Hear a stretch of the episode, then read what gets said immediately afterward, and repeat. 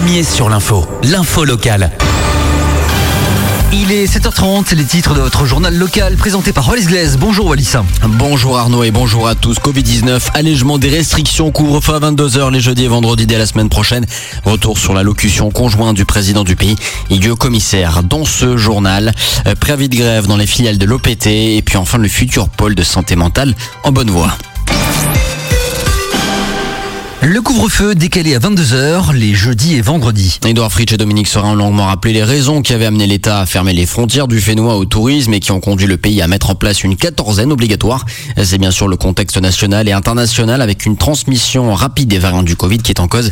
Néanmoins, les dernières études relativiseraient un peu la vitesse de contamination de ces mutants et notamment du variant britannique qui représente 20 à 25% des contaminations en France.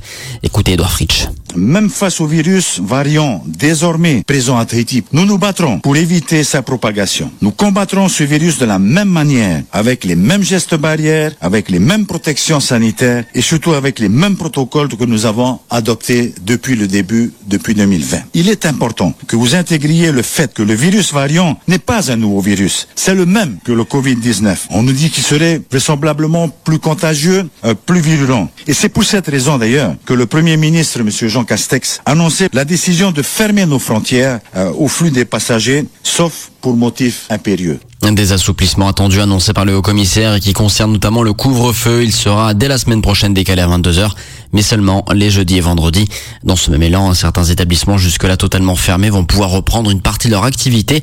Les équipements sportifs couverts dans la salle de sport, dans les salles de sport, mais aussi les gymnases et autres équipements publics ou privés vont pouvoir ouvrir de façon progressive et encadrée et dans le respect de contraintes sanitaires strictes.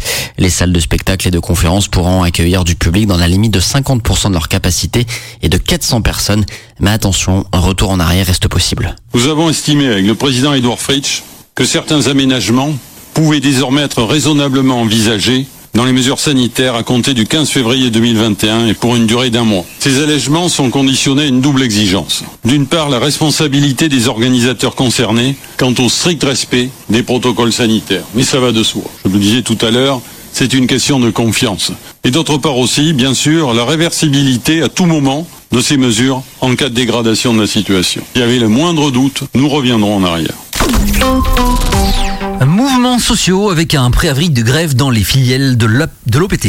Trois préavis de grève déposés par les centrales Atiaïmoua et Otewerima chez Farerata, Onati et Vini Distribution frappent l'OPT. Chaque, chacun présente une quinzaine de revendications similaires. Écoutez Rodolphe Viriamou, responsable syndical Atiaïmoua Farerata. C'est vrai qu'on a appris il y a quelques temps, c'est un petit peu cela qui a mis le feu aux poudres. Hein. Donc on apprend effectivement que nos directeurs euh, ont eu une augmentation de 100 000 francs sur leur salaire avec une rétroactivité à partir de janvier 2019 euh, là on comprend plus. C'est qu'on demande un effort important aux, aux agents de Farata, notamment lorsqu'il y a eu la pandémie, hein, que ce soit les guichets, les responsables guichets, les receveurs, comme aussi tout ce qui est service arrière. Hein. Et lorsqu'on demande, par exemple, de retravailler sur les augmentations, notamment des agents qui ont une qualification AG1 pour les passer à Q2, c'est un dossier qui date de plus de 20 ans.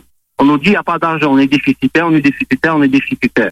Pour Nativine, ensuite le dialogue social, la lutte contre la souffrance au travail. Les syndicats demandent un audit pour un organisme indépendant et la création d'un comité de prévention. Les syndicats demandent aussi des précisions sur les transferts vers la future entité néobanque. La néobanque, c'est à horizon juin, juin ou juillet. Là, je parle au conditionnel, hein, puisqu'on n'a pas de dossier précis, notamment présenté au comité d'entreprise. Je suis moi-même élu titulaire au comité d'entreprise. C'est pas faute de relancer la direction sur ce sujet parce que, effectivement, notre grande crainte, c'est quid du transfert des salariés vers cette entité. C'est-à-dire, nous, on ne souhaite pas que nos salariés, donc peut-être 60 ou 80 salariés, on ne sait pas parce qu'on n'a pas les éléments, mais admettons que c'est 60 salariés ou 80, nous, nous souhaitons effectivement, lorsque seront transférés vers cette société-là, qu'ils puissent être transférés en maintenant tous nos acquis. Le représentant veut aussi se faire entendre sur les recrutements. À Fararata, effectivement, nous voulons qu'il y ait de la transparence et surtout un processus, une méthodologie qu'on nous explique clairement comment ça se passe au niveau des recrutements. Ça se passe aussi au niveau des concours internes parce qu'il n'y a pas de règles très très précises, c'est un petit peu euh, des formes et des manières un peu différentes. Donc nous, on veut tout simplement de la transparence au niveau recrutement interne, au niveau recrutement externe et qu'on nous dit clairement, voilà les règles, c'est comme ça que ça se passe et que ça s'applique surtout à tout le personnel. Ah, si la grève devient effective, elle débutera mercredi prochain. Le futur pôle de santé mentale en bonne voie. Edouard Fritsch et plusieurs de ses ministres se sont rendus hier matin sur le chantier du pôle de santé mentale qui s'insère entre le CHPF et Jean Prince et sera relié aux deux bâtiments. Ce pôle de santé mentale dont on parle depuis 2012, dont la construction a débuté en 2016, ne sera livré qu'à la mi-octobre 2022. Récemment, un problème de stabilité des sols avait opposé l'entreprise Boyer au pays, interrompu le chantier pendant deux ans. Toutefois, le projet reste dans son budget initial environ 4 milliards de francs entièrement assurés par le pays. Écoutez le président du pays. Beaucoup de satisfaction de voir enfin le chantier avancer. C'est vrai que nous avons pris pratiquement un an de retard dû à la qualité du sol. C'est le même problème que nous avons connu à l'époque avec l'hôpital à côté. Mais effectivement, nous avons un peu tardé à trouver la solution qui nous permet aujourd'hui de voir sortir ce bâtiment de terre. Globalement, les, objectifs seront atteints, c'est-à-dire qu'effectivement, la livraison se situera autour d'octobre 2022. Et a priori, nous allons terminer, sauf surprise naturellement, avec les coûts d'objectifs initiaux, c'est-à-dire qu'on ne sortira pas des 4 milliards prévus pour l'ensemble de l'opération. Le pôle de santé mentale comprendra 40 lits d'hospitalisation, des sections adultes, adolescents et enfants bien distinctes, un centre de soins ambulatoire, y compris en addictologie. L'ouverture des soins est prévue pour le premier semestre 2023. Justice avec l'affaire Radio Tefana, le procès en appel repoussé. La cour d'appel qui devait examiner l'affaire Radio Tefana à partir de lundi prochain et durant toute la semaine va repousser l'audience en cause la quatorzaine qui vient d'être réinstaurée et qui ne permettra pas à Maître Koubi, l'un des avocats d'Oscar Timarou, de venir plaider à papeete. Selon nos informations, la date prévue serait à présent au mois d'octobre prochain. Pour rappel, Oscar Timarou avait été condamné en septembre 2019 à 6 mois de prison avec sursis et 5 millions de francs d'amende dans l'affaire Radio Tefana. Il lui était reproché d'avoir financé par sa commune. Cette radio jugée acquise à ses idées politiques.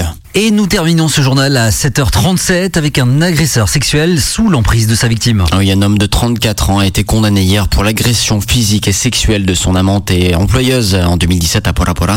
Gérante d'une boutique de Pareo, la plaignante est décrite par son entourage et ses amants comme gentille mais manipulatrice et obnubilée par l'argent.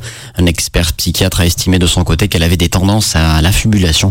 L'enquête a confirmé qu'elle avait employé sans le déclarer son amant mais le prévenu dans la rémunération consistait parfois en un billet de 500 francs ou un repas dormait dans la boutique de sa campagne à même le sol. Entendu à plusieurs reprises, la plaignante a déclaré que son compagnon avait un niveau intellectuel comparable à celui d'un enfant de maternelle. L'avocat de l'homme, maître Elec, souligne l'emprise de la femme au point d'avoir parfois douté de la sincérité de son client lorsqu'il reconnaît le viol. C'est la question que je me suis posée tout au long de l'instruction et des discussions que je pouvais avoir avec lui où j'étais pas persuadé que lorsqu'il reconnaissait les faits qu'il donnait des détails, que, que, que, ce soit la vérité, puisqu'à chaque fois il indiquait euh, il faut que je la mérite et il faut que je lui, euh, pour la mériter il faut lui obéir. Moi je me pose la question de savoir si un certain nombre de déclarations de sa part n'ont pas été faites juste dans l'espoir de, de, lui faire plaisir et, d'être récompensé. Donc sur la matérialité des, faits, elle n'est pas extrêmement euh, contestée ce qui s'est passé d'une manière, manière globale, mais sur pas mal de détails, on peut se poser la question de savoir s'il n'y a pas eu certaines déclarations qui ont été faites pour faire plaisir à la, à la victime et pour pouvoir mériter son, son, attention et mériter son amour comme, euh, comme, euh, comme elle, elle, le dit et comme lui le dit. Le tribunal l'a condamné à deux ans de prison avec sursis. Merci beaucoup d'avoir suivi ce journal.